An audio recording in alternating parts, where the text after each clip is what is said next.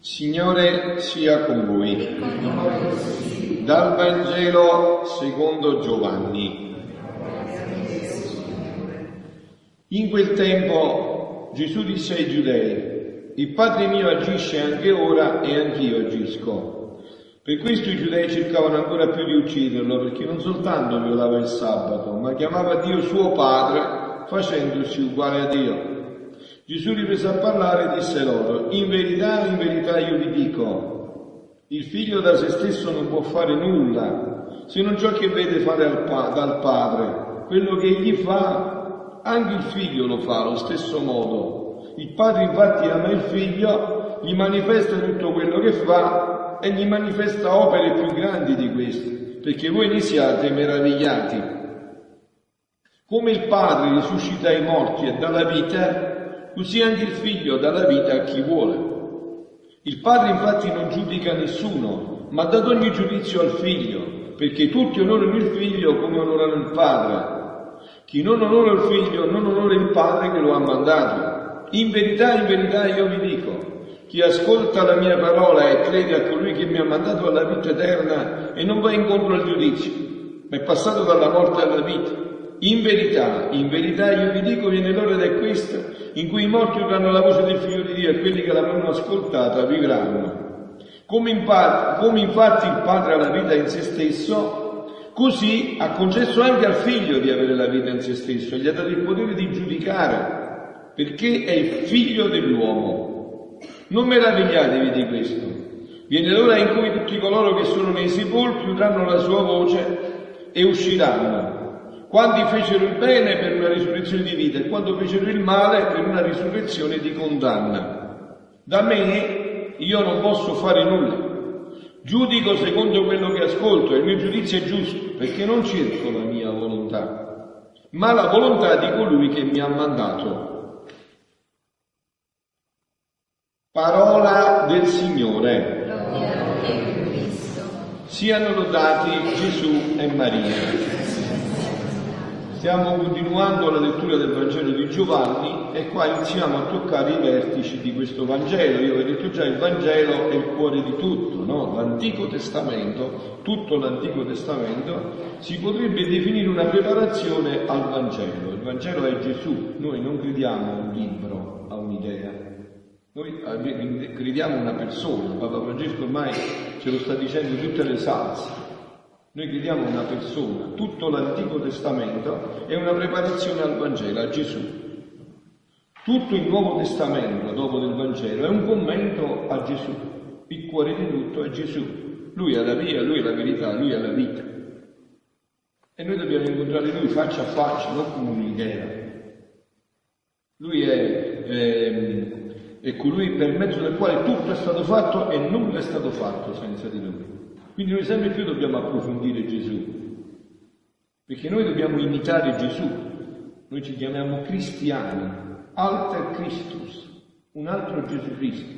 Tanto più noi conosciamo Gesù, penetriamo Gesù, tanto più noi diventiamo quello di cui portiamo il nome. E stasera in questo Vangelo, a mio avviso, c'è la chiave definitiva su Gesù chi è Gesù e quindi noi qui dovremmo essere, no? Gesù ha detto, concludendo questo Vangelo, un'espressione che dovrebbe farci venire i brividi. Gesù è Dio, ma Gesù ha detto, io da me non posso fare nulla. Giudico secondo quello che ascolto, il mio giudizio è giusto. Perché? Perché non cerco la mia volontà, ma quella di colui che mi ha mandato. Quindi Gesù ha piena coscienza di essere un mandato, un inviato. L'altro giorno abbiamo, domenica abbiamo letto il Vangelo della, della piscina di Siloe, che è un gioco di parole che fa giorni. Silo è un inviato, l'inviato. Non vengo a fare la mia volontà, ma la volontà di colui che mi ha mandato. E questo dovrebbe essere anche il nostro programma, che si dovrebbe vedere nei fatti. Se fosse così, tra noi non scatterebbero gelosie nelle nostre parrocchie, come ha detto anche Papa Francesco, no. se io non, non devo cercare me stesso, io non sono venuto per fare la mia volontà, ma la volontà di colui che mi ha mandato. Eh, ma adesso vogliamo capire bene che cosa sta dicendo Gesù, che significa la volontà di colui che mi ha mandato. Che cos'è questa volontà? Perché tutto è nella volontà, è vero, lo sapete? Noi nell'uomo vale ciò che è fatto con la volontà, se no è segatura, è fumo, non conta niente. Come si fa, per esempio, per fare un peccato mortale? Ci vuole la volontà, come si dice, in materia grave, che è l'avvertenza di liberato il consenso. Cioè, non so, bestemmio, lo so e lo faccio. Cioè, c'è tutta la mia volontà dentro. Senza volontà si fa niente, senza la volontà non si fa né il bene né il male, non conta niente. È la volontà dove si gioca tutto. Quando si andava a confessare da Padre Pio, da San Pio, la cosa che San Pio chiedeva sempre è ma la tua volontà dov'era? Perché è la volontà che fa o fatto, è la volontà che determina tutto. È la volontà, no? Adesso, tra poco, io, sacerdote della Chiesa Cattolica, impongo le mani su un po' di pane e un po' di vino e dico determinate parole. E sicuramente, infallibilmente, senza dubbio, quel pane diventa il corpo di Dio e quel vino diventa il sangue di Dio. E ma come avviene questo? Come può avvenire questo? Come avviene questo? Perché una volontà ab eterno ha stabilito che un sacerdote della Chiesa Cattolica, validamente ordinato, pronunciando quelle parole indipendentemente da sé, questo poi si chiama ex opera operato, ma non è importante il termine, è importante il fatto, indipendentemente da sé, quel fatto si realizza senza dubbio, quell'atto si realizza senza dubbio. Quindi la volontà è determinante in tutto. E adesso vogliamo entrare dentro questa parola della volontà, perché vedete Gesù dice a Luisa Picarretta, no? Che Luisa è sconvolta da, quello che Gesù gli sta dicendo, no? E allora Luisa gli pone una domanda Gesù, di Gesù, ma è mai possibile ma è mai possibile, mi vuoi prendere per fesso, mi vuoi raggirare? Perché così parlano i mistici, i mistici non sono come noi, noi dovremmo essere questo, no, il mistico non è uno che ha, ha cose, si tratta di un rapporto a cuore a cuore con Dio, no? a faccia a faccia con Dio. E lui si dice, Gesù, ma è mai possibile che tu mi vieni a dire a me che quello che hai detto a me, ci sono stati tanti grandi santi dell'Antico Testamento, profeterie, risuscitavi i morti, Isaia, Geremia, grandissimi profeti, tutti i santi, dopo della tua incarnazione, fino a me, e tu a nessuno hai detto quello che dice a me. Luisa è ignorante, ha fatto la prima elementare, ma è dritta, non è scema. Sente tutto il peso di quello che Gesù gli sta dicendo. E Gesù gli risponde, ha risposto anche a me perché io come sacerdote quando ho letto questi scritti ho voluto capire tutto. No?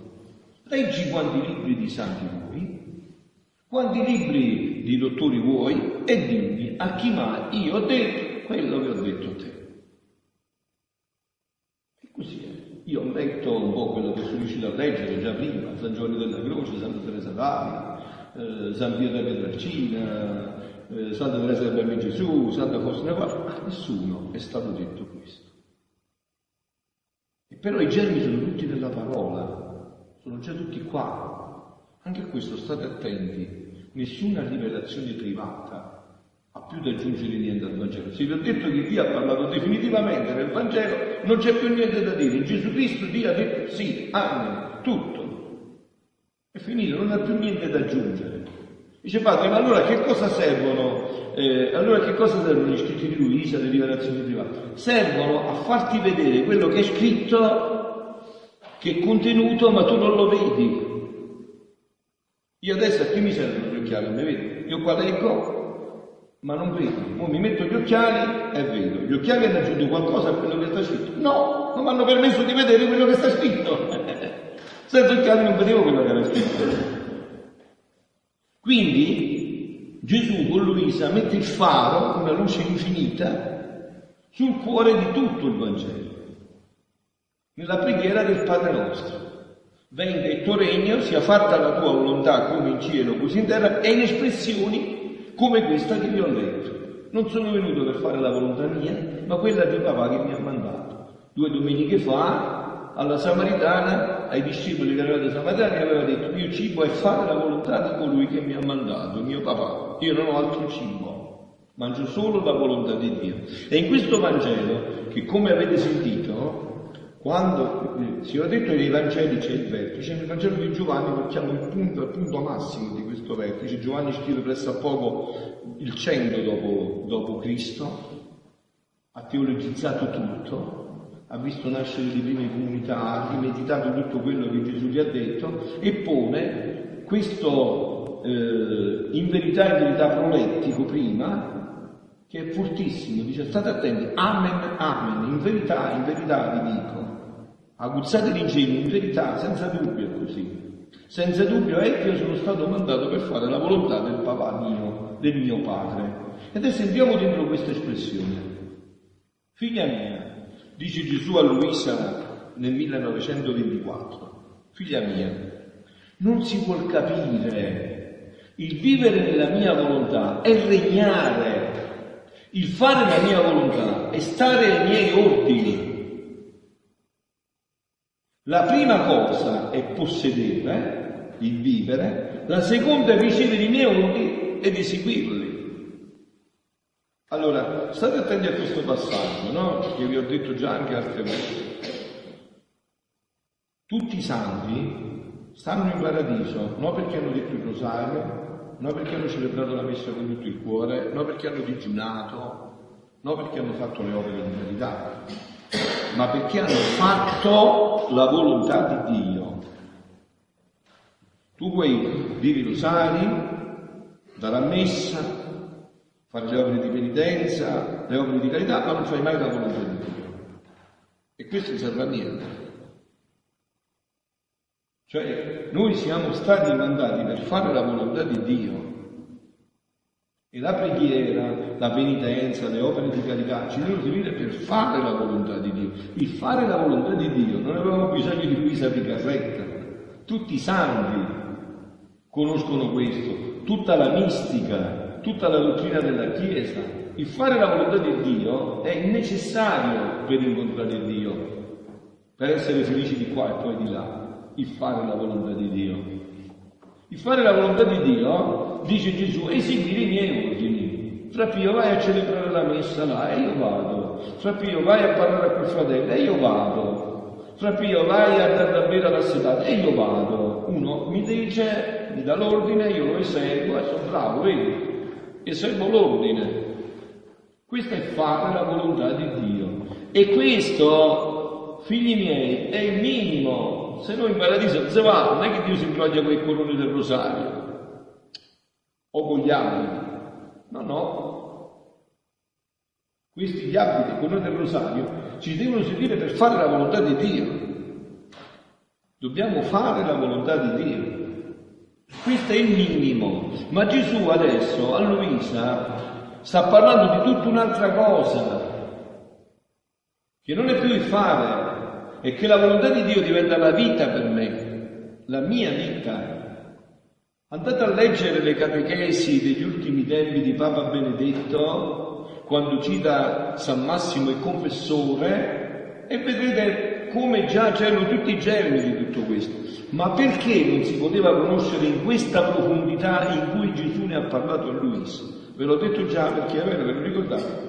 Perché questo dono lo ha conosciuto solo Adamo ed Eva prima del peccato originale. E chi ci poteva dire come viveva Adamo ed Eva prima del peccato originale, visto che Adamo ed Eva dopo del peccato ne avevano perso memoria, non si ricordavano più? Chi ce lo poteva dire? Solo Gesù. Eh, non ce lo poteva dire nessuno più neanche libri di mistica, di ideologia, nessuno. Ci sono tutti i generi nella Bibbia, certo, ma come vivevano ce lo poteva dire solo Gesù. E Gesù ha rivelato a Luisa come Adamo ed Eva viveva prima del peccato originale. E ha detto, dopo del peccato originale, il dono della divina volontà è scomparso, non c'è stato più. È ritornato nell'umanità solo con il capolavoro dei capolavori, Maria Santissima che immediatamente, appena concepita, ha subito la stessa prova di Eva Sapete voi, la Madonna era immacolata, ma questo non era sufficiente perché Gesù si incarnasse. Gesù si poteva incarnare solo in un'anima che viveva di divina volontà. E quindi la Madonna immediatamente ha subito la prova. Dio gli ha detto, che vuoi fare? Vuoi mangiare della